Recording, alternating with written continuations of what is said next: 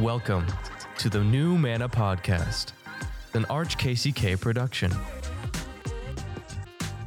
Welcome back to New Manna, your newest favorite Catholic podcast on the Holy Eucharist. My name is Lee McMahon, and I serve as consultant for evangelization at the Archdiocese of Kansas City in Kansas. But don't be fooled.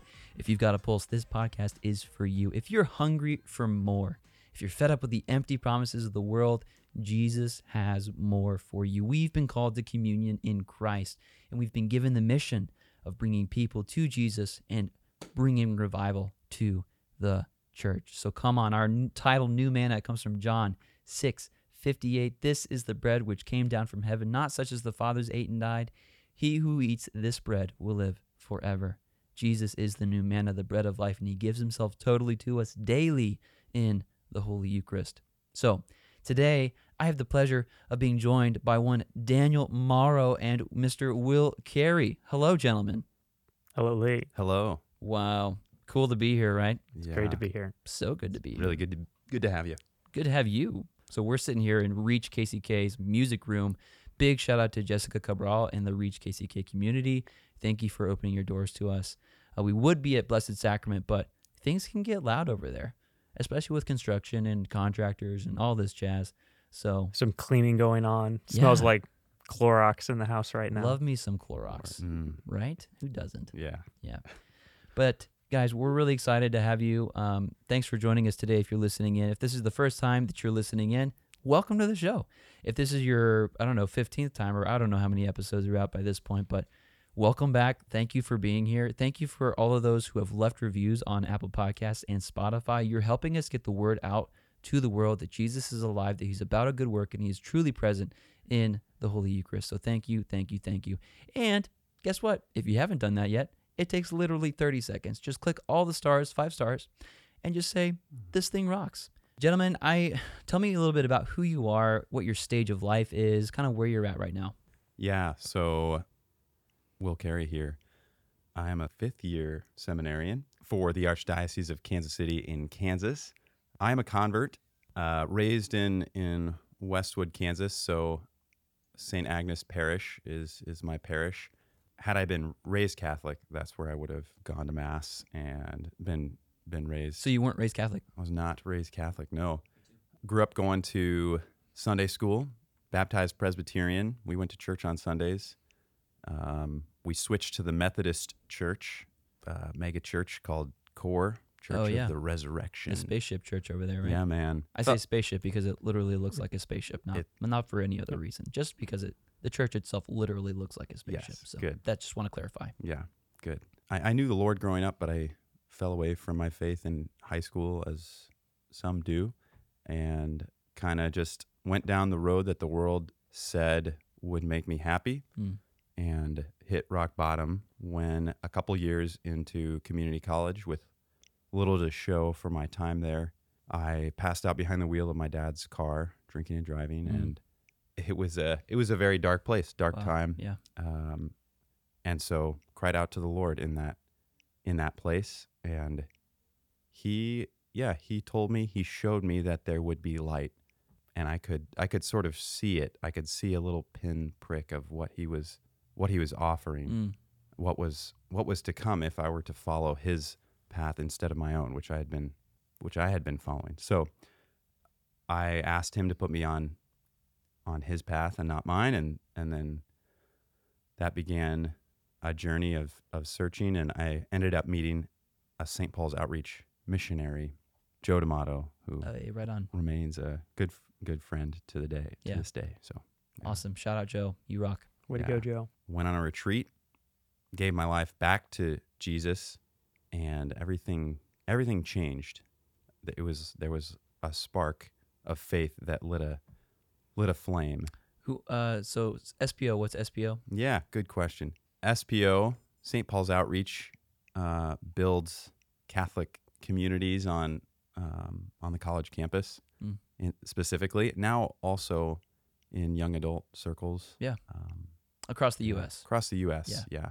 that that retreat that lit the fire, and then having a community of people to help me live my Christian faith. Was it the Fan and Flame retreat? The Fan and Flame retreat, Right on. exactly.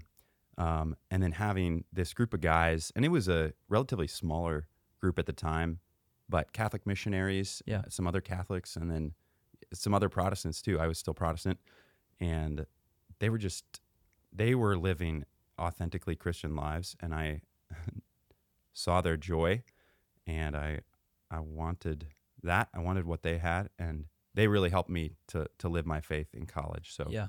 I transferred to Emporia State. I met a great Catholic chaplain there named Father Nick Blaha, whom Dan and I now have the pleasure of serving with on our pastoral internship year as seminarians. Mm. I'd accepted an accounting job, but I felt called to give back what I'd received, basically. Sure. And so ended up serving with St. Paul's Outreach for two years at Benedictine College. And while I was there, really discerned my vocation seriously. Had God was God calling me to totally give my life over to Him? Yes, He calls all of us to do that. Come on. How was He, you know, inviting Yeah. me to do that?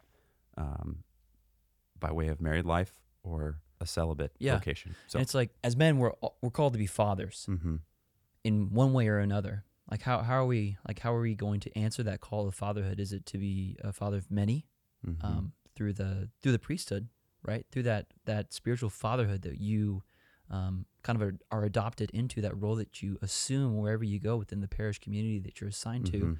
or you, um, to be a father of few um, in a biological family. Mhm. Yeah, it's a great question.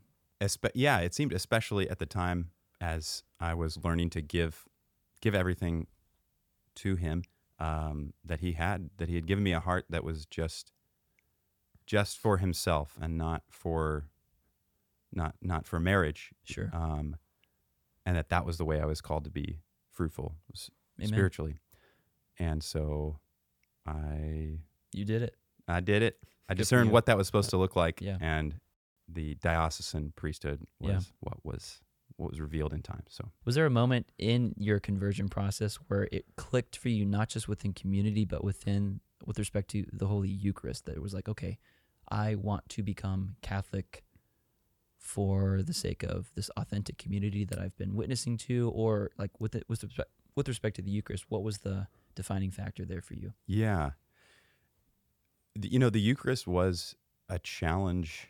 It was a challenge for me. I went to Seek in Nashville. I heard Father Mike Schmitz give that talk, "The Hour That Will Change Your Life." I think it was hard. I, so I wasn't Catholic yet, and it was really the Eucharist was a hard teaching for me. And I will say there was a an SPO missionary who who brought me to adoration even kind of early in my conversion. I just remember, he- I mean, he was just going to stop in for 10 or 15 minutes. He kind of explained, We believe this is Jesus's true body and his blood is present here, his body and blood. And um, I was kind of like, okay, Yeah, uh, this another Catholic thing.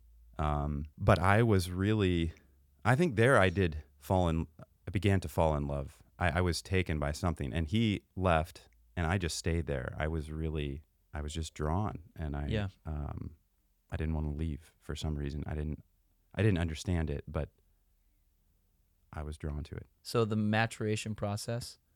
Chew on that, Mm. Dan. Good. Tell us a little bit Really- about you, your season of life. Thanks, Lee. Yeah, I'm uh, from Overland Park, from the area here. I was baptized as an infant, baptized Catholic, from a family of four kids, and went to receive my sacraments. Went to grade school at Holy Spirit Parish in Overland Park, and then to St. James Academy for high school. Nice. After that, I had the dream of being a medical doctor. Mhm. Went to Benedictine College with that as the hope, and lasted a full year at Nice. Benedictine. Um, I actually met the missionary Will Carey, um, our friend here. My first night there on on campus, we played some frisbee together. Dude, So, frisbee is the best It was great. evangelization It's tool. true. So I was the the pagan in need of evangelization. Yeah, right. Will met me on the on the football field, and That's so funny. um, so yeah, I was there for a year, and in that in that year, the the call to the priesthood became became clear, and yeah, it became clear that God was asking me to enter seminary. So in 2017, then I Yeah. I entered. I stu- done all my studies at in St. Louis, Kenrick Mhm. Glennon Seminary. So both college, finished my college degree there. Yeah. Now we're rounding off our theology degrees, our masters. So That's pretty cool. yeah, it's been been been a blessing. I think there's a huge misconception out there with respect to seminary. It's like, okay, I'm going to seminary, therefore that automatically means I'm going to become a priest. No, it does not. Not No. true. It's one step at a time, Exactly. one year, one semester at a time. And the call becomes clearer as time goes on. Mm. Yeah, it's not uncommon for those who enter seminary to leave. It's more common. Some come back, some go and get married and live beautiful lives as dads.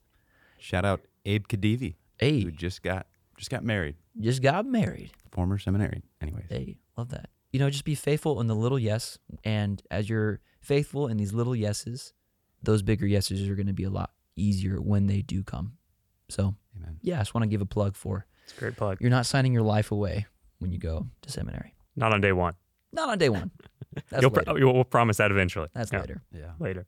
So, what year are you? Like, what stage are you Yeah, in so seminary? Will and I were classmates. We entered at different times, but we are now in the same class. So we have finished two of the years of theology study, right? So we, we both have done our philosophy. Yeah. And then we're both through two of the academic years of theology. Then we all have, as Will mentioned, a year in a parish Okay. as an intern. We're at coming to the very end of that here at the beautiful parishes of Blessed Sacrament and Christ the King here in KCK. Right. right. So, come August, we will return to school for a little victory lap, Right. lap of two more years. Right. And God willing, next May we'll be ordained deacons, Nice. and the following May ordained priests. Next priest. May. Next May. Wow. Pray Yeah. for us. Come on. Please. A lot of people don't actually know like what happens at seminary. Yeah. like are you, you just you dress up in these pretty white robes and you learn how to ring bells and levitate And we chant as we And walk down the, the, exactly yeah not just in the chapel. No, I mean as you're walking through the halls. exactly Yeah. you're 24/7 pious right so yes. no what is seminary life actually like It so we don't chant Halo. Um, sometimes we do chant, but it's kind of a combination between. I've heard it said like a uh, military barracks, a college campus, Yeah. and a monastery. So there's there's formation of the human person, Right. Like a military barracks would be.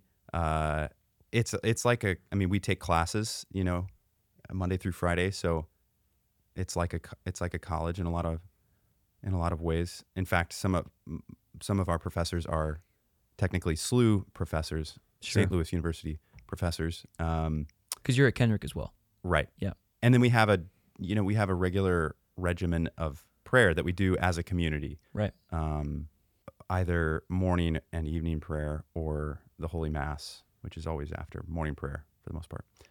Yeah. Yeah. Yeah. Any other thoughts? Oh, I, yeah. I think, I think, funny enough, the pandi- pandemic time gave us a put this question really in our minds. What what are we? You know, Yeah. as we were, everyone had different rules for different types of institutions. Sure. Like, well, no, Mm. university rules don't make sense for us, or you know, this.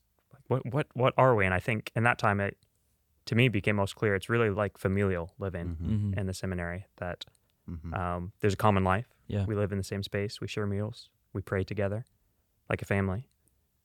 And it just happens that all the members of our family are dedicated to studying theology and, Yeah. and seeing the vir- pursuit of growth and the virtues to be able to serve God's people as fathers. Right. So yeah Amen. a family trying to do yeah those two things. Yeah, you're learning. You're learning um, fraternity. You're learning and practicing paternity, hmm and uh, you're learning also how to to truly shepherd and pastor, and and and steward a flock of people, the the a family. Yeah, it's just like Absolutely. all these varying degrees of family life like you are learning and and walking in not just the academic and theological study and- of philosophy and theology and which are essential for being able to speak into and about holy things but yeah just the the human element Absolutely. is not like stripped bare Mhm. of you And I think, as Yeah. Will mentioned, monastery, and I think in a lot of ways we are, in so far as the ry- rhythm of prayer, we are like a monastery. But also, on the opposite end, Mm. the priests of the seminary often say we want this to be like the training ground of the parish. Right? We want the Mhm. ground floor to be the parish, and then Yeah. sure, your upper levels that's where you live. But they've taught us well to make the seminary a place where we host. Mm. Again, like a house, right? You invite people in, you Mhm. you have them at the table. Um, so Kenrick Seminary, at least in St. Yeah. Louis, is a very welcoming place like that. We have people, all types of groups of guests all the time. We get Right. emails. This this parish is bringing this tour, and it's, I mean, an invitation to people that might be interested. If Yeah. you're passing through St. Louis, reach out to us. We'd love you can to. you can visit these Yeah, places, right? yeah, It's and not we like I have to. no, I mean, we would love to show you What other fun stuff do you do? Yeah. a lot of sports. A lot of sports. Yeah, sports. Yes, sports. A lot of basketball. Sports. soccer. Soccer's popular.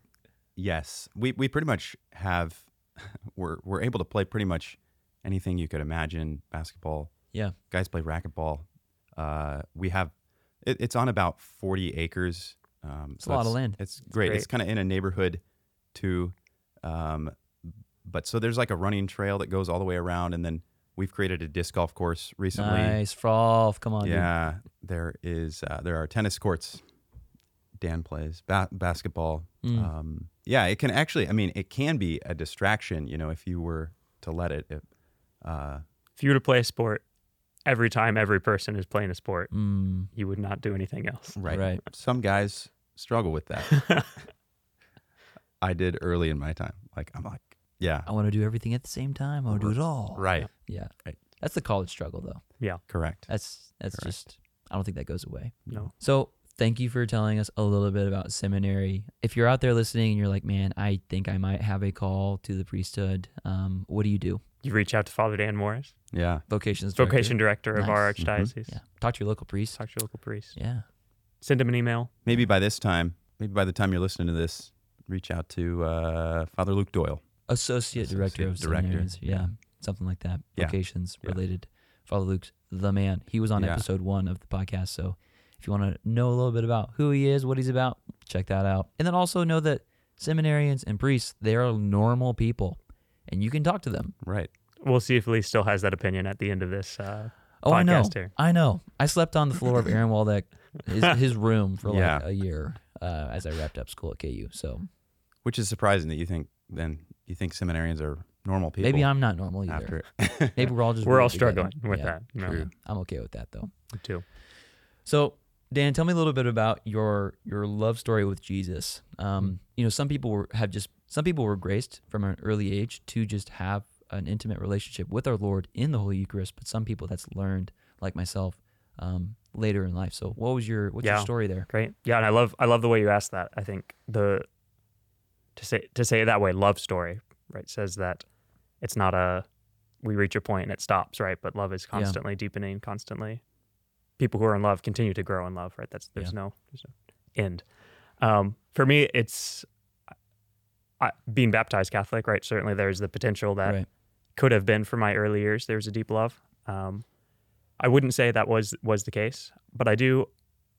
Yeah, I, I've glimmers, little moments from the chi- my childhood of s- experiencing the Eucharist in some way that stand out. One of my earliest memories is um, being in my dad's arms in the cry room and him explaining the bells to me. Mm. That's, and I remember that thinking of that often growing up. Just this is something's happening here Cool. when the bells are ringing during mass. This is a holy moment, the consecration. And then I think the the beginnings of that love story really started in in my junior high years. Mm. Um, another, again, another glimmer moment was Father Story was our pastor at Holy Spirit at the Mhm. time, and we he just had a great zeal for promoting adoration. And one of the ways he did that was he made all school benediction a I think a monthly thing. I don't remember Mm. the schedule exactly. It's Sure. a long time ago now, but I remember, you know, not having really been to adoration before, not having spent time with the Blessed Sacrament, definitely not in the monstrance in that way, but he would bring the monstrance from the adoration chapel at Holy Spirit in procession and walk straight through the center aisle of the church with a server in front of him ringing the bells. And we would all fall to our knees as he was walking down the aisle. And i mean that just that was a that stood out to me right? That was something powerful right? As Yeah. the as he's walking we're That's big. yeah so that that that stands out. And at about that same time um as i'm so for me coming to know jesus in general began in that time eighth grade um, through actually through St. Louis de Montfort's um, consecration to Mary, Cool. right? So that my sister, who was, That was big for me too. big for you, Yeah. great. Yeah, she was four years my senior. Um, she had a big impact in her life, and I saw the transformation of her heart, Mhm. and I wanted to experience what transformed her heart. So, really, for those who don't know about that, simply just reading the writings of St. Louis de Montfort, learning about the m- maternity, the maternal care of Yeah. the Blessed Virgin Mary, um, began my opened my eyes to see that we have a Father, right? God is our Father who takes care of all of our needs. Yeah. And one of the ways He does that is through the protection of Mary, His mother, through in her intercession. So that was the beginning of coming to know the love of God, really Yeah. through through So in eighth grade, eighth grade. so you were raised Catholic, had beautiful Catholic memories with your dad, but it wasn't really until eighth grade. Just want, Yeah, I mean, just- yeah. So like, this is normal, and here you are sitting here studying to be a Catholic priest. so like, that's normal. yeah, Yeah. Hmm. Yeah. I mean, praise God that it, it yeah, that the love story began, right? Yeah. That, um, and and so in that time, as I'm, that began moments of seeking seeking God's presence in, in that chapel there, Holy Spirit. Yeah. And then quickly after going to St. James, Yeah. having the amazing blessing of again something before a year before I would never have thought of, but daily mass Yeah. at the school. And again, Let's thanks go. to all those involved there that have made that a possibility since the beginning of the school that every student every Yeah. day could can attend the Holy Mass. And I would say at least half of everybody we've had on the show so far has some tie to that place. Wow. St. James. there you go. Oh, Like you can tell the Lord's hand is upon that Mhm. place. hmm Mhm. Absolutely. So both there Yes. and at Holy Spirit, um, Yeah. moments of silence in Yeah. the in the chapel, um, being able to leave lunch for two minutes at St. James and and experience the Seriously. peace, right, amidst the Yeah. high school, which can be kind of crazy, right? Uh, yeah. um, was for me like, I mean, even if there wasn't that that deepening we talked about, even if nothing more deep happened after that, I there was enough there for me to hold on to for my life. Like Mm. this is this is an anchor. Yeah. The chapel is an anchor. There's a piece that comes there. Literally the was it is it- is it the altar? Bless your heart. Uh, the altar, or is it the tabernacle that was built on the center rock of the entire property? That's right. The tabernacle So cool. tabernacle. Literally an Mm. anchor on this Come giant stone that Big they dug up when they were constructing. Yeah. Like, hey, we found this big stone. What should we do with it? We want it? Yeah. Yeah. yeah. Also, if we could just pause. Please. Dan naming the uh, just that little bit of our Lord that was able to to, to sustain him. Um, just that little bit of daily mass and or adoration. You named it as if it, it wasn't much, but it sustained me. And like that's man, that's what the manna in the desert was That's big time. for the the Jewish people. And they complained about it. You know, sometimes I'm not saying you were complaining about it, but Yeah. it wasn't much, and yet it sustained them. And this new manna does does sustain us. Yeah. The Lord knows that we need things. Like he's Mhm. Jesus is wrapping up his Sermon on the Mount, and what does he choose to end it with? I've got you. Like your Father, our Father in heaven has got you.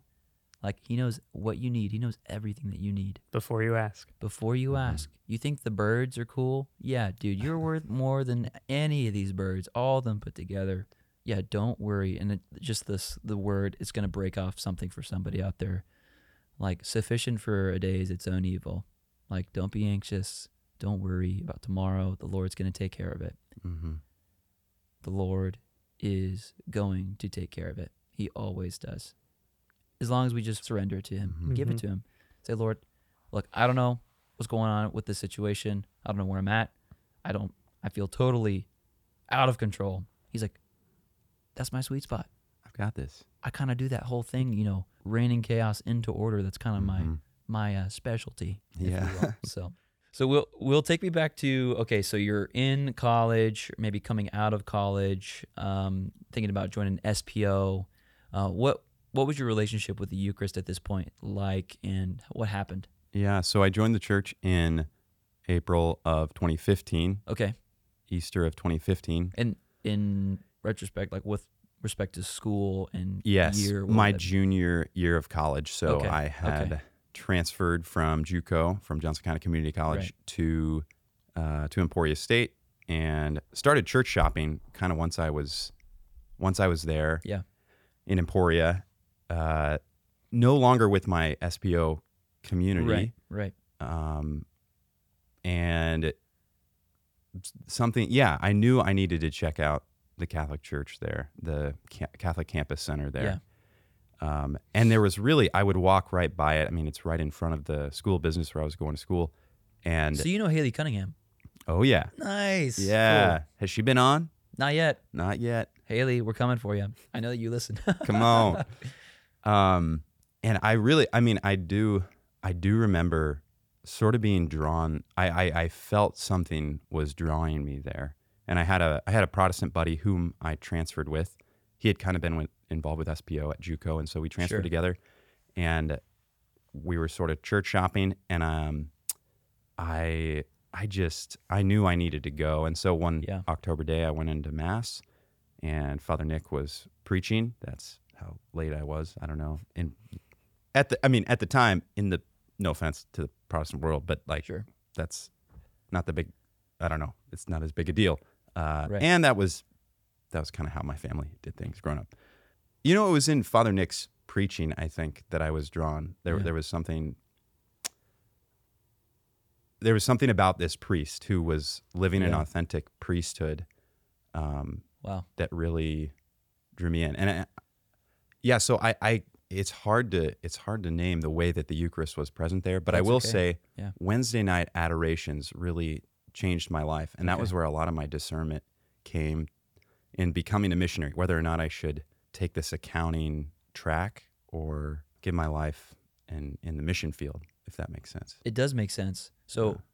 who would have thought discernment happens in front of our Lord? Yeah. In my, you know, first year as a Catholic, uh, there was confession available there as well. Mm. And there was so much there was so much tilling of the soil and Yeah. getting rid of stones that were there from the past that also happened, you know, during that Yeah. hour of adoration and just giving things Yeah. giving my past over to the Lord. My story is a story of redemption and Yeah. the Lord redeemed me through those Wednesday night adoration and confession Yeah. times, really. So, what's your relationship look like with the Eucharist today in your daily life? You're kind of unicorns to an extent. Mhm. You got collars around your necks. What does your What does your prayer life look like today? What does your relationship with Jesus look like today? it's everything. I mean, we're again, we're unicorns. We have the blessing of. I, I mean, this is it's true to one extent that we have greater accessibility. Of the Eucharist is more available to us, being Yeah. seminarians, right? That oh, so let's say, let's take the seminary for example, right? We've got three chapels in the building, the Blessed Sacrament in three different places in the building. You have been triangulated. Exactly. Or you are surrounded in the best of ways. You're embraced, right? So, and then often at the parishes, right over here at Blessed Sacrament, we I don't have to walk outside to go visit the Blessed Sacrament. Hmm. I walk through the the office and across the little hallway, and Yeah. then To my house in- chapel, to my house chapel, Hey, right? which is the church. So we, I mean, we, we're spoiled. I mean, maybe another way to say it. Yeah. Um, but then praise God. So uh, on the other side, that there are so many adoration chapels open at all hours, and um, so that for anyone, that's a possibility too. Um, but yeah, so I mean, having the Eucharist so close, having the Mass as the center of the day, right, part of every day, um, both by expectation but also by desire as a seminarian, right, that we're we're there daily at Mass, and then often on on the weekends, like the priest, it's it's as if the whole weekend is the Mass, right? Sure. That we're um, Hmm. we're Kinda often preparing for it or Yeah. um, serving multiple masses. So, but again, uh, and that, that's a beautiful thing to be Yeah. to be living it in that way. Um, so for me, the biggest right daily mass, um, an hour of in front of the Blessed Sacrament, Sure. praying the breviary, the time of meditation there Yeah. in front of the Blessed Sacrament. And what is the breviary? The breviary is the Psalms. We pray the Psalms every day. We pray. It's the prayer of Christ, right? because it's the prayer. Jesus pro, prayed, prayed he the Psalms. pro-did He He pro- pro did he the, the, the Psalms. not prose, the poetry. Um, he, to think of our, our Lord in his life, offered prayer and supplication to the Father for for us, right? And so we participate in that. It's the Mass extended. We participate in Christ's prayer Yeah. throughout the day, praying the Psalms, praying for the people we serve, praying for the conversion Yeah. of sinners, and for mercy on us too. Sure. And yeah, liturgy of the hours, liturgy of the hours. So Mhm. it's truly the extension of the mass. I think Mhm. that's a really good way to to say it. Um, and how many, like, what is so? Yeah, the Psalms, but is that like all day? Like, what do you like? How does that actually look? Just break it up for us. Yeah, five hours. Five hours. Five hours. full hours. It's not an hour. This is a funny thing. The hour doesn't mean an hour. the hour means time that you go to pray, like Yeah. a time that you go. So the key morning and evening. Yeah. 6 a.m., 6 p.m., let's say. sure. Those are the hinges. The hinges. hmm Then you got night prayer at the end of the day. Sometime in between morning and evening prayer. Uh, another a little break in the day, right? Finding that anchor, finding that rest. Sure. Daytime prayer, um, and that could be more than once in that Yeah. time too. It has the possibility of Right. being repeated uh, if Mhm. someone wants Yeah. to make that as a devotion. And then a longer, so those are all um, praying a few psalms, handful, normally three in those hours, but then a longer one with some longer readings from the Bible from Yeah. the church fathers called the Office of Readings, which we can put at any time during the day. Right. And this is what every priest and religious promises to Yeah. pray. Well, the religious All clergy. vow, all Yeah. clergy promise to pray this with and for the people. Yeah. So, like Christ, it's Christ's prayer Yeah. for his people. Um, but it's also it it it should be with the people, and Yeah. um, I really it's in my heart to to create space for the people to Right. pray it with Yeah. Father, For sure. morning and evening prayer, Yeah. especially.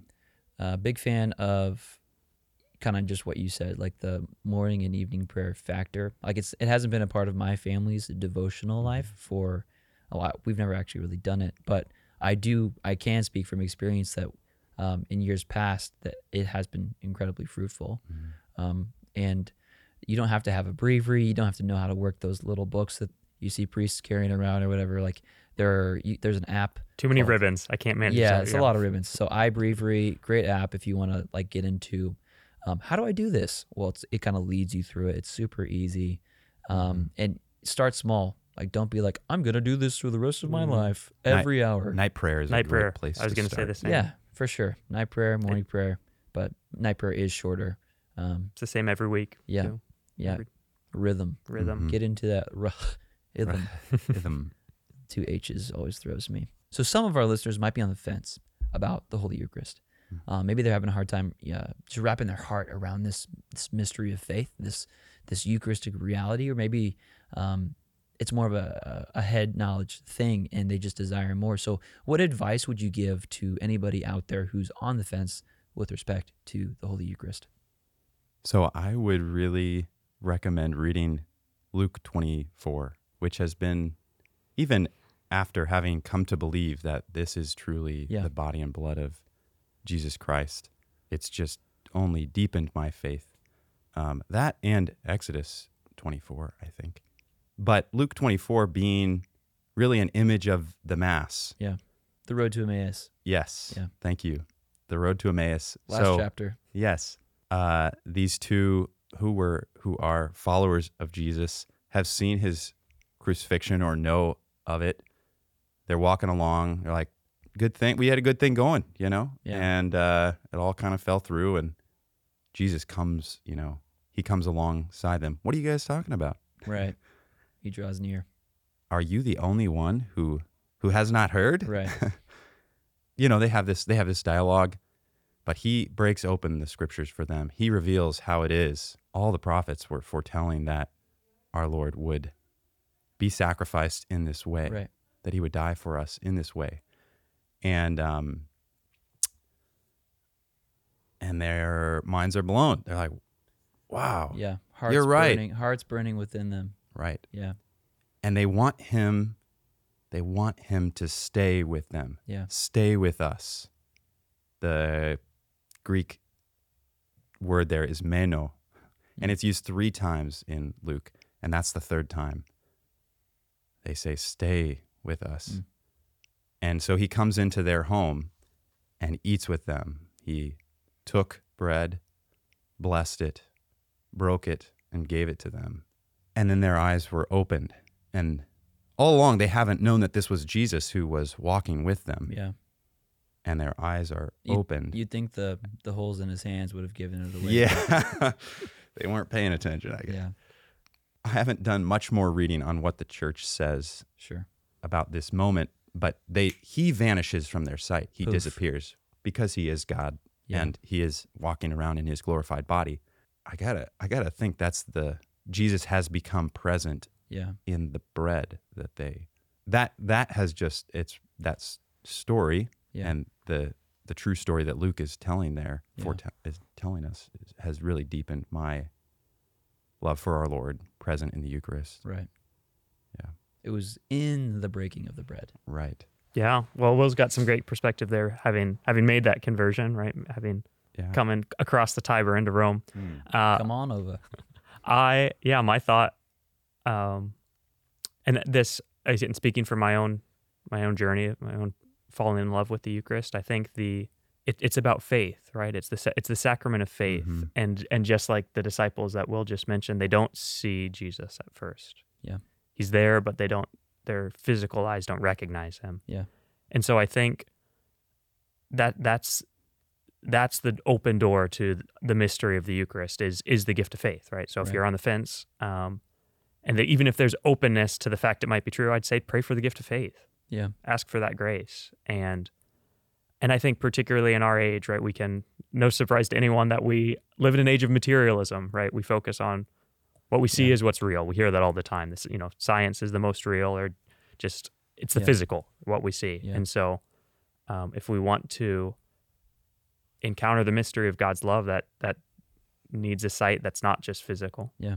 Um and so I mean there's but there's just then when we have that gift there's the layers, right? Okay, this is Jesus's body and and this right in the mass, this is, I'm at Calvary, right? And that's what is whoa, then what am I participating in, right? If Yeah. when we begin to each time and this so for not just those on the fence but for everybody when we go to mass that to to start with that, right? To start with help me to Right. see Mhm. the mystery, right? Help me to see with faith that that that takes it from maybe sometimes we experience routine, right, or yeah. um, weariness in doing the same thing at mass. Right. When when we when our eyes are open, right, when the the veil is removed, right? Pray for. Yeah. So that's the my advice. Pray for the gift of faith. Mhm. Yeah. And it's not blind faith. It's a faith that's trusting a person Yes. who is God. You know, if I can jump in one more time, Please. I was thinking too about often what I've heard from some some Protestants who have been making this journey that I've Sure. spoken with is is really the the difficulty with that word the word sacrifice, Mm. right, which I mentioned earlier, right? What a Christ's sacrifice is sufficient, right? Why why would the mass be a sacrifice? Why would we do this Yeah. again? Are we are we crucifying him again? Yeah. Right? We hear this sometimes. Um, recently, I'm teaching middle schoolers right now. That's part Yeah. of my assignment for the year, and we're going through the sacrament of matrimony together. Yeah. We're talking about what Jesus reveals about matrimony. right, Ephesians five: Yeah. Husbands, love your wives as Christ loved the church. But what's fascinating, what I've realized in this study with them is, is the beauty of the Book of Revelation describing heaven as the wedding feast of the Lamb Yeah. right? Which and so there's these great works of art like the the Ghent altarpiece that has heaven, right? All the saints in heaven, and in the center an altar with the lamb bleeding on the Mm. altar. Um, that there's something in a mysterious way. Heaven is worshiping God who has offered Himself, right? Yeah. Jesus who is who was the lamb who was slain, right? Again, the words of Revelation. So we shouldn't be surprised then when God wants us to worship him when he's inviting us in this life to worship him that that be connected intimately with his his offering of himself right that when the people of god gather to worship we're worshiping Yeah. jesus who has in love given his life Yeah. right not just god abstract god but god who became man and offered his life Yeah. and so it, it's that same image of the lamb and his the followers of the lamb singing Right. his praise that's Yeah. what that's the mass Yeah. and so again maybe sometimes people might see the catholic mass as unscriptural but no this is Nope. this is revelation this Yeah. is And just to just to put your theology hat on for a second, it's like, okay, God entered into time for our sake. Therefore, everything that he did transcends time. Mhm. Everything. So like we can we have access to his birth. We have access to his agony in the garden. We have access to his crucifixion. We have access to his resurrection. It's all now. I mean, yes, physically in time it happened, but like it's through Christ, the eternal Son of God, that it's eternal. Like that is a metaphysical Right. reality that we have meta temporal access to right now. I don't know how to You're describe getting a it. little meta on us. I'm, sa- I'm saying meta. It's beyond. It's bigger. Yeah. It's, you know, it's beyond. That's all that word means. Just be super. Yeah. Um, so I, I don't know. Cor- yeah. Correct me if I'm wrong, but I, I think so. When our Lord says, Do this in memory of me, the word memory can be can be read as to to make present again make make this present again Yeah. and this his eternal sacrifice can and is made present again Yeah. in the mass Yeah. Sounds great to me. We submit it to holy mother church to Holy Mother Church. May she delete this podcast if it is not true. Yes, Lord, please. I think this would be a great opportunity to transition into the second part of our conversation today about Mysterium Fidei, the encyclical of Pope St. Paul VI on the Holy Eucharist. okay, Well, just to practicing his, clarify. his his singing for his upcoming Yeah. ordination. yeah, you're ready to go. Yeah. You're. It sounds like you're pretty pretty much there. ready to rock Um, to clarify, the church is so rich with teaching, wisdom, Mhm. knowledge, and sometimes it can be tough to access uh, because, like, if you're like myself, you hear encyclical and you're like, uh, "How about no, thanks? I'm not gonna go read one of these for fun, right?" but seriously, if we were able to break it up though and go piece by piece together and walk through it together, maybe with a partner or a small group or whatever, then it's gonna be a lot more doable to just receive what the church has already spoken Mhm. through time, through the ages, for us still here today. So, the purpose of this document, Mysterium Fidei, the, the mystery of faith that Pope Paul is talking about, is to foster a new wave of Eucharistic devotion that will what? Sweep over the entire church. Today, we're going to be focusing on paragraphs 46 through 63 of Mysterium Fidei. If you're following along with us, please, please follow along with us. Um, those are the sections that we're going to be taking a look at today. This section, paragraphs 46 through 63, which we are reading today, kind of pertain to transubstantiation. That's a very long word, lots of syllables in there. But transubstantiation is the teaching that Jesus Christ truly becomes present in wine and bread during Mass, that those elements are transformed into his very body and blood in they become the holy eucharist through the words which the priest says over them with them in his hands. So the elements remain under the appearance of bread and wine but substantially they're actually changed. They're no longer bread and wine. They're actually the body and blood of jesus christ. So gentlemen greatest hits your gold nuggets from this section. Yeah, Leah, highlight for me. This actually this goes back to what we were just speaking about with faith, right? Paragraph 47 right at the start of that. Pope Paul talks about the fathers say the fathers felt they had a solemn duty to Yeah. warn the faithful that they should not pay attention to the senses, but rather to the words of Christ, right? Just like you were you were Yeah. pointing out, right? It's not a blind faith. So we're not we're not paying attention to just what we see with our physical eyes, but it's not just oh, I, I believe anything that anyone tells me, right? But right uh, Christ just said something. And so I have a, again, the words here, so beautiful of Paul, solemn duty to put my focus on those words spoken Yeah. by our Lord. yeah. Again, in this context, the words, this is my body.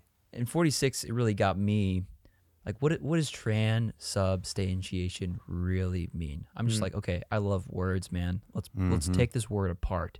Tran Let's like gnaw on it. let's gnaw on on the that let's trugo that you know what i'm saying? Yeah.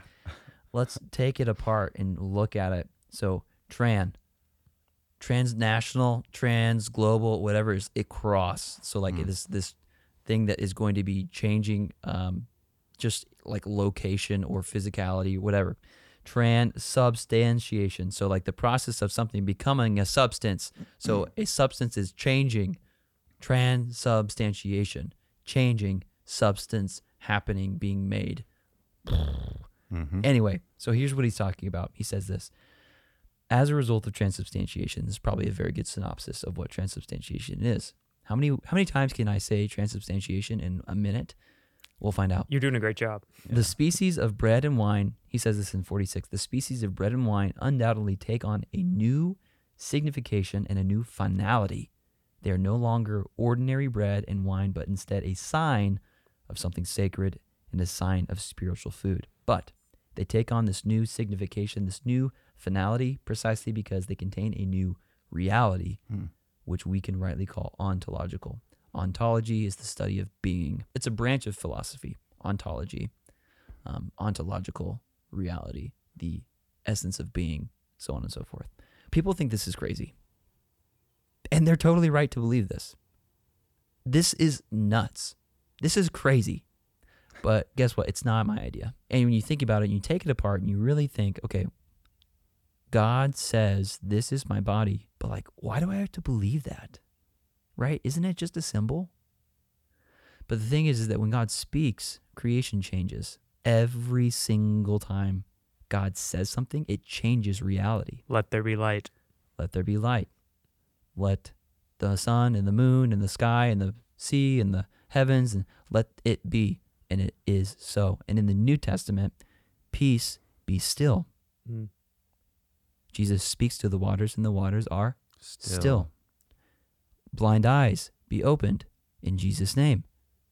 I Eyes do. are opened. I do will be clean. I do will be clean, and you Mhm. are clean. You are forgiven. Be healed. Ears be opened. So on and so forth. People think this is crazy. People think this is supernatural nonsense, but it's not supernatural. It's actually the most natural thing in the world. The most natural thing in the world is for creation to obey the Creator, period. When the Lord speaks, it changes reality, it changes ontology. Hmm. So you're saying when I say yes to transubstantiation, I'm recognizing the Creator. I'm saying yes. Right. I believe you have that power. Right. And just beyond that, too, like, okay, when Jesus says, This is my body, he's not playing games. Jesus is very clear when he's explaining something uh, parabolically or like through a parable um, via comparison, like talking about the heart, the soul as like soil, these types of soil. He explains it, he unpacks it with everybody. But when he says, This is my body, he says, This is my body. Mhm. They're like, What do you mean? He's like, This is my body. But like, what do you mean, Jesus? This is my body. As they leave. Right. It's like you can't really get more literal and double down more than Yeah. this is it. Yeah. This is me. This is me. This is me. This is me. Do this in memory of me. Do Yeah. this. Do this. Am I you're saying like in my heart? No. Do this. Do this. Literally what I'm doing right now. Do it. Yeah. Yeah. I love that you compare it with the parables there. I hadn't thought of that explicitly before, but think about let's take the um, parable of the sower, for example, right? He Yeah. he's got the metaphor and then later he explains it. Clearly if it if it was a metaphor needing explanation, Right. right, for something that's such longer than the parable Yeah. of the sower, more belabored, right? We would we would expect our Lord to Yeah. To not trick us and to Yeah. explain, right? And even in like Matthew 10, when the disciples are commissioned to go out into these cities and to uh, cast out demons, to cleanse lepers, raise the dead, preach the gospel, proclaim repentance, like the kingdom of God is at hand, he's giving them his own authority. And how do they have the authority to do it? Because he says they do. He gives it to them. Like, I give you, do this in my name, and it will be so. And the same thing goes for um, like the priesthood at the Last Supper. Same thing at uh, Divine Mercy Sunday. Whoever sins you forgive will be forgiven, and those whom you retain are retained. The, the the Sunday after he rises from the dead, Thomas is in the room and he's like, Lord, oh my goodness, like I'm so sorry. This is so gross. I don't want to. My get my hand out of your liver. Like, oh But I my, said this I is would do it. disgusting. Yeah, I said I wanted this. um, but like the same thing, right? Um, the same thing goes. It's uh, when the Lord speaks, it changes reality. Hmm. When the Lord speaks to us about who we are, it changes who we are. Yeah. I am the bread of life. He who comes to me shall not hunger, and he who believes in me shall never thirst. I love how that's transposed to like John four with the woman at the well, Like How so? Mm. living water. Food and water. There you have it. Yeah. Oh. You got the bread, and you've got the water. You've got the living water, not just water, living water. Mhm. right? because wells are gross. Yeah. They're Mhm. gross. Muddy. Well water is nasty. It's just stagnant water. Yeah. Yeah. You know, it's all connected to your aquifer by how many feet? Aquifers being these giant underground oceans that we have. A big one going through the Midwest The called the Ogallala. Ogallala. The Ogallala Aquifer. Come on, baby. Come on. Yeah. You made that up. That's No, true. that's- story. That's I've true. written papers on it. Yeah. It stretches from Canada all the way down to Texas. Pretty Wow. cool. Cool. Water rights and stuff. Big farmer talk. Yeah, big farmer talk. Yeah. Don't just be, you know, running your farm sprinklers out there. Yeah. Yeah. Check what's in that water. That's Purify. right. Make sure it's good. Mhm. Yeah, that's right. We're not talking about that. No, we're not. We're No. talking about Jesus, Yeah. living the water, living water. like the water that's springing forth. Like, do you want a well or do you want a spring? Mm. Uh, I think I'll take the spring. Thanks. Jesus is saying, I've got eternal spring water Mm. for you. Meanwhile, you're coming Mm. for this dirty, quasi swamp water. Mm. I've got something better. The best. Yeah. Yeah. I uh so later in the document it talks a little bit about what you were you had mentioned ontology ontological change or which yeah, which means which has to do with be, being the whatness of a thing, what a thing is. And so in terms of the Eucharist we're we know that this no longer is bread. It looks like bread. Right. It tastes, Tastes like bread. The accidents remain, but the substance changes. Yep. Transubstantiation. So it might be helpful to just to give a little background. St. Thomas Aquinas in the That in the- guy? that guy in the 1200s, he's kind of battling this guy named Averroes, battling in turn like Not really battle of the minds. Yeah. But he's noticing the Muslims utilize Aristotle, and because Aristotle is being utilized by the Muslims, a lot of Catholics are like, "Whoa, Aristotle must be unhealthy." Mm. But Thomas Aquinas, Thomas Aquinas recognizes the truth that's present in what Aristotle has to say, and he's like, "This stuff's amazing." Second only to sacred scripture, he quotes Aristotle the most in Mm. all of his writings. Wow, there you go. The philosopher, he calls Yeah, him. yeah. And so Aristotle is who who gives us this understanding of substance and accidents. And that's that's how the Catholic Church takes Yeah.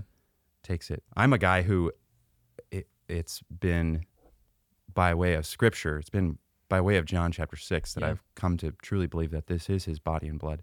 John chapter 6 with the last supper. Mhm. This is my body. But what has been helpful and what I think can be helpful to many others is understanding it ontologically, theologically. You think about what makes a married couple married. Do they, look, do they look any different? No. Words.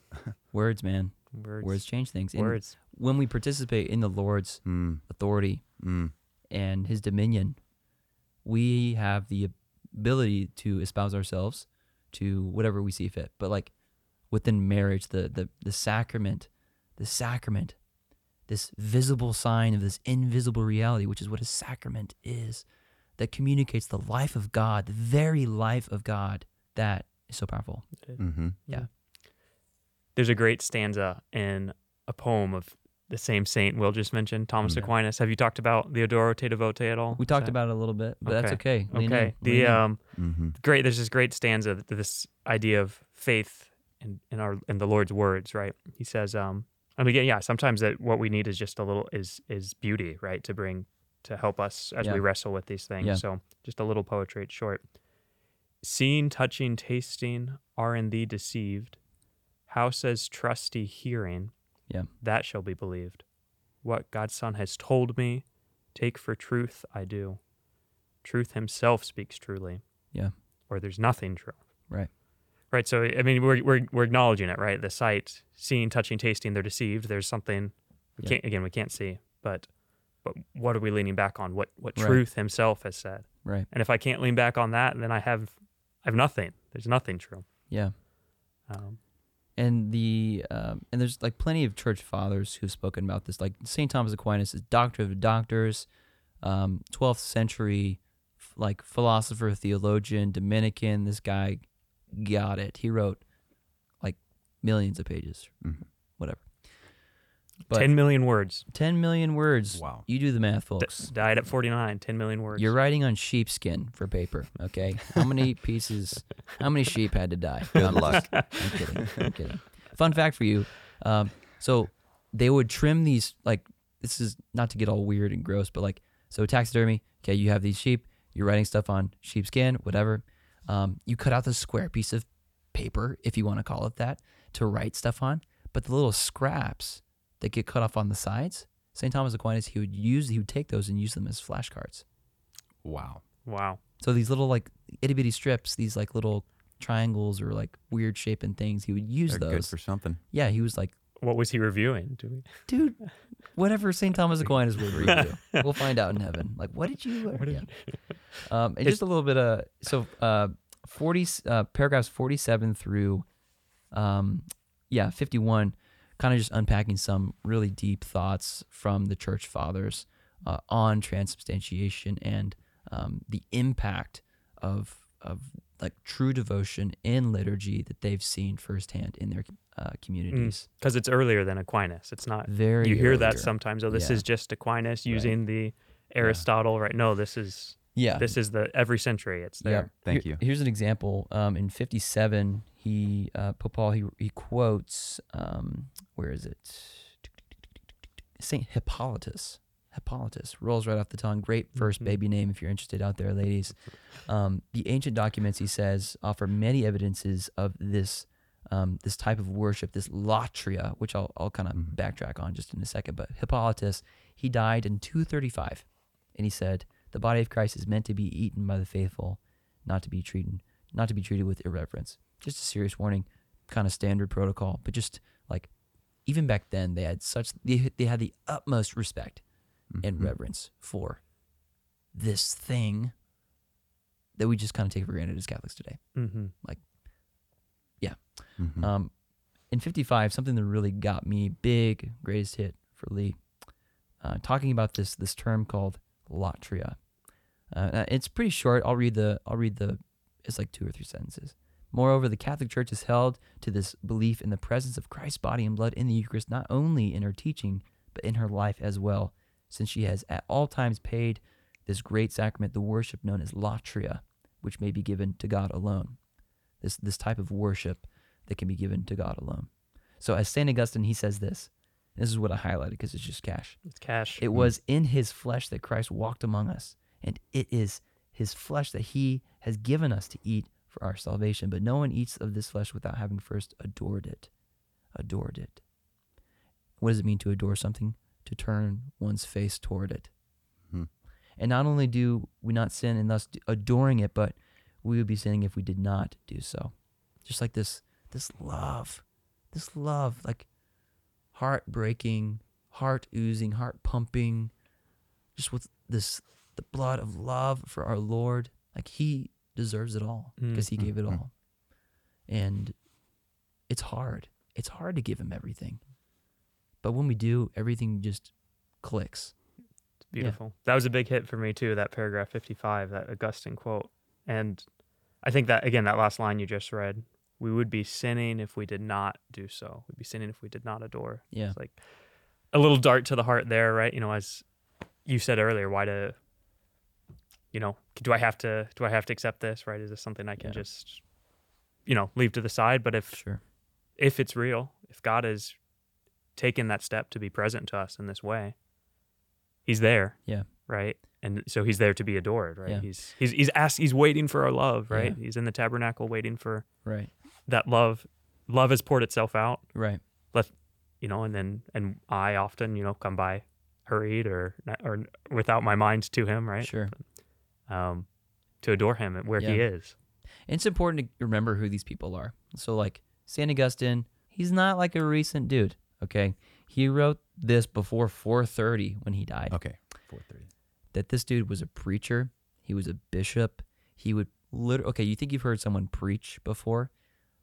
I don't think. It, and I, I'm just going out on a limb here, and I'm okay to die on this hill. But I'm just saying, I don't. There's very few people that I've actually heard preach, like preach, who could preach without like a microphone. You know what I mean? Mhm. Mhm. Microphones didn't exist in 435. No. He was out in the middle of the city square. He was on an elevated stand, maybe inside a massive church, preaching at the top of his lungs, saying this stuff. Mm. And he was trying to get people fired up. mm-hmm. And this is a man who lived a life of great sin before like being joined to Holy Mother Church. So like he has a, a very low tolerance, if you will, for things that are not of the Lord. So like we just have to keep in mind like this man, knowing his life, knowing his ministry, um, these things that we can kind of come across like we would be sinning if we did not adore the Lord before we, you know, with respect to the Eucharist. It's like that's really abrasive. Mm-hmm.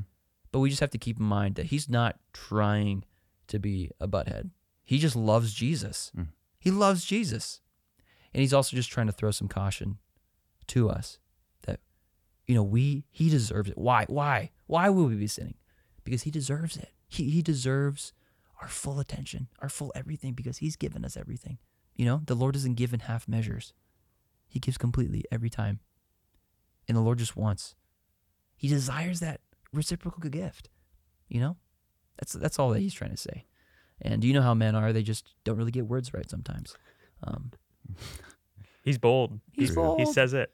Yeah, he's unapologetic. He's like, I'm going to say this, and You can cancel me. seriously. So I I don't know. I just want to add that qualifier that we just there are things, there are hard truths that we'll come across that seem abrasive, but we, if we unpack it and like kind of get the full picture, Yeah. it might uh, soften it or dampen it and contextualize it just a little bit more for us in our current day and age. Another thought that I had was just there in the church we have this tradition uh, called Corpus Christi, and Corpus Christi happens. I don't know. Is it after Pentecost? Yes. June. Yeah. Early. is. Well, it June? depends. Yeah, I mean, Depends. de- yeah. Depends. Second week. Second week after got- Pentecost, which is 50 days after Easter, so 70 ish days after, whatever. Mm.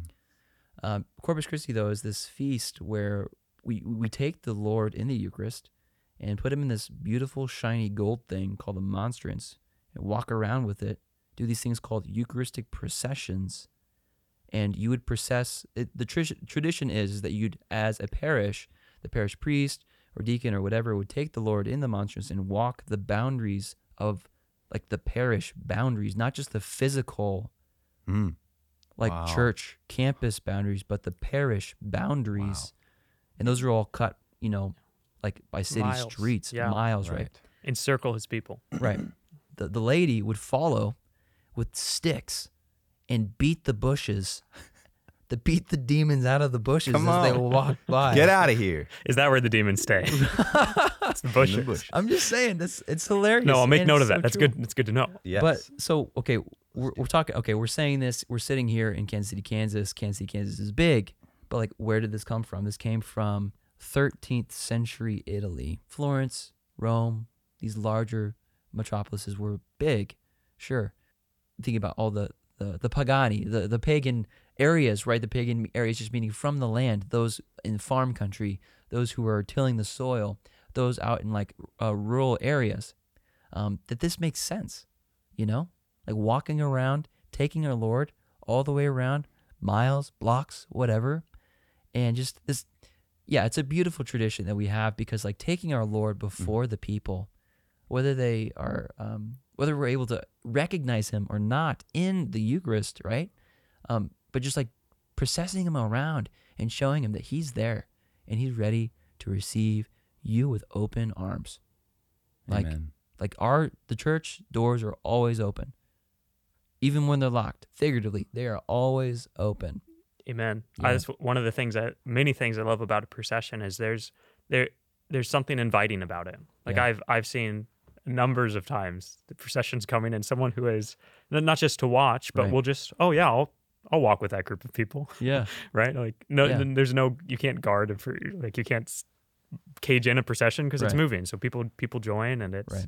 yeah it's a way of of reaching the community Yeah. in that way. and it's done within the monstrance, so that that usually gold-looking shiny thing that Mhm. holds our Lord and shows Him to the people. I was recently informed that the word monstrance comes from, well, in Spanish, mostrar, Yeah. To meaning show. to show.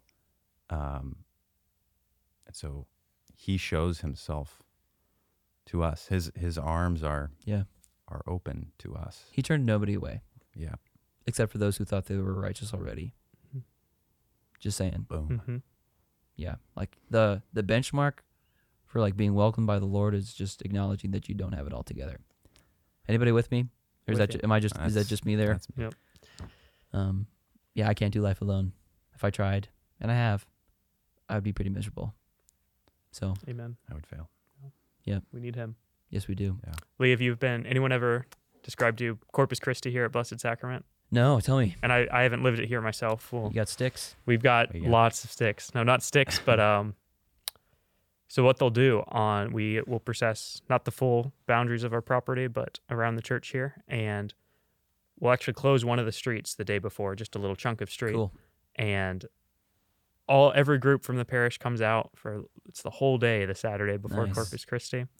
There's big imagine paint by color, right? Like Yeah. a paint by color sheet, but carpet size, right, on the street. On the street. So that lie that out, and then there's I think I don't know what they It's use sawdust, sawdust. colored sawdust, Oh wow. filling in the spots of these images, right? Making like a like a dignified like a red carpet. A right? mural, Think of yeah. think of a mural, but the idea is that the priest with a monstrance walks over that, Wow. right? So, um, but again, another way to kind of draw us out of the normal to see something on the streets. It's, we're talking about evangelization. If we we believe this, we want others to know what we believe to be invited into, Yeah. right? And s- what a great way to do it, I think, with Mhm. art, right? With this these beautiful images. Mm. So I know every parish does beautiful things on Corpus Christi, and I don't Yeah. want to take any any from their own parish, but perhaps uh, worth seeing. Yeah. uh, This to, is to the to- powerful. yeah, Yeah.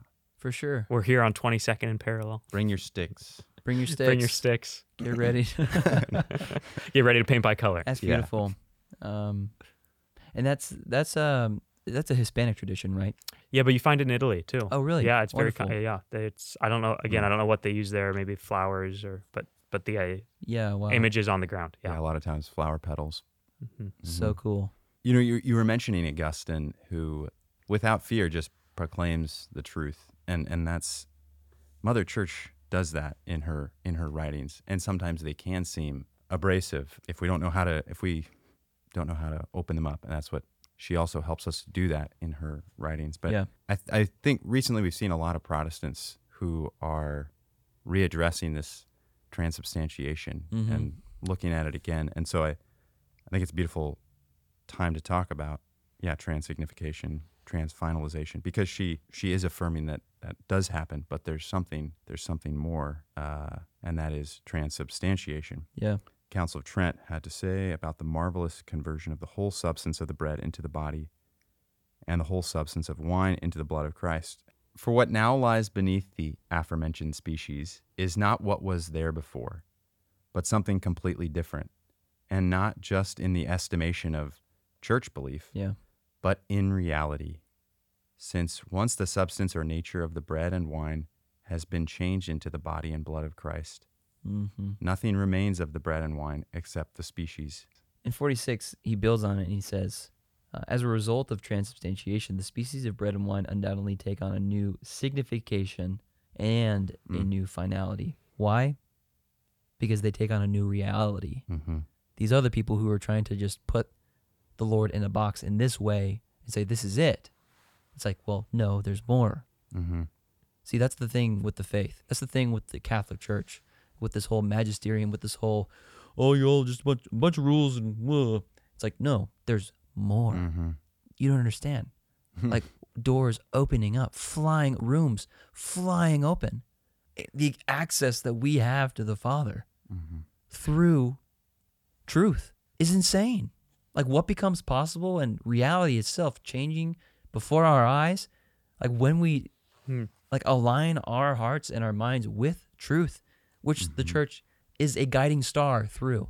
I think it says that earlier in the document too that like what's the deal with the magisterium? What's the deal with the church? Why all this teaching? It's like, well, we've been around a long time and we've had to deal with a lot of stuff and there's been a lot of conversations and a lot of people who have not agreed and it's like we get it.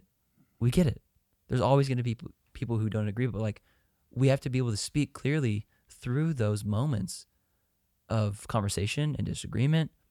Um, and we have to speak declaratively and clearly for those who um, will come after. so that it's easy to understand and continue on the way, so they mm-hmm. won't stumble. Like, what does it mean to be scandalized? Skandalizomai was is a Mm. very long Greek word that means to trip, to mm. trip on a rock or mm. whatever.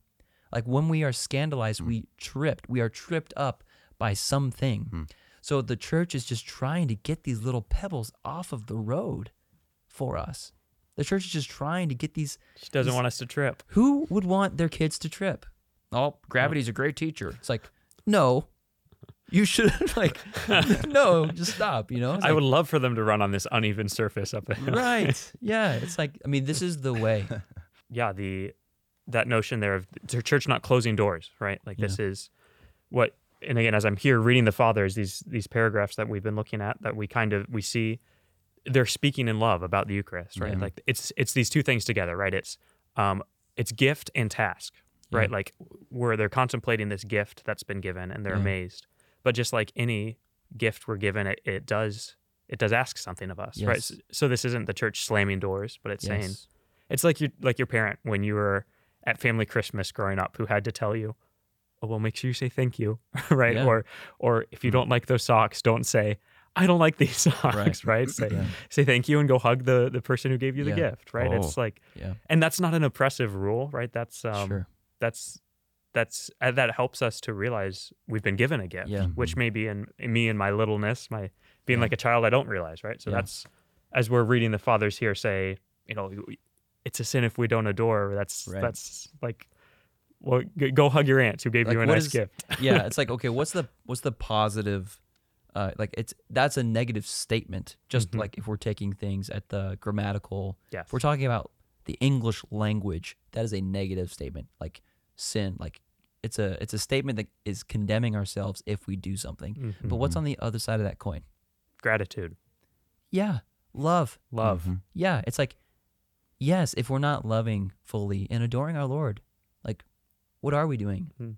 It's not loving or adoring. No, we You know? should reciprocate. Exactly. That's Yeah. it. We're That's- not trying to shy away from the word of sin because sin is just living a life outside of God. Yeah. That's all it is. Without. without. to be Yeah. without. Outside of and without. Yeah. Missing the mark. I might I might add that I mean, yeah, it's you know, Mother Church in her charity helps us to see the truth, and as Yeah. we've we've been saying, but uh, oftentimes recently people have gotten worked up about certain things that say certain sins are disordered. Uh, that's what we would Sure. say about all sin. Right. It's not ordered toward the good.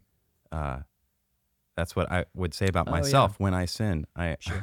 Yeah. there's a disordering in my soul, Right. and that's I need the Lord Yeah. to reorder me. You Yeah. know, not just this particular, you know, not just this particular sin. And to be clear, like the Lord doesn't want to like reset your circuit breaker and like kill every like everything in you Yeah, and make you like some sterile whatever. No. No. He loves you. He loves what you're interested in. He loves what you're passionate about. He loves everything that makes you you.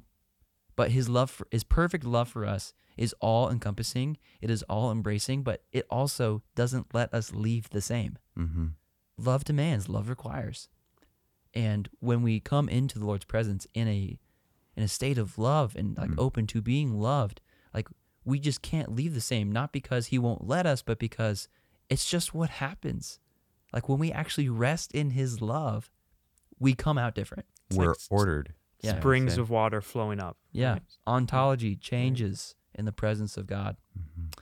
um what was i going to say oh yeah and just like okay so the church has all these all these things right it's a big old christmas time right so imagine you get a, a crossbow for christmas odds are that comes with a lot of like rules and tips and tricks and things that you need to accompany it maybe you get walkie talkies you know like a like i don't know like fill in the blank crazy weird i don't know christmas Game Boy Color. game boy color great game boy advance game boy square game boy i don't even know what they have. GameCube. GameCube, dude, Nintendo, let's go. Let's just buy it all.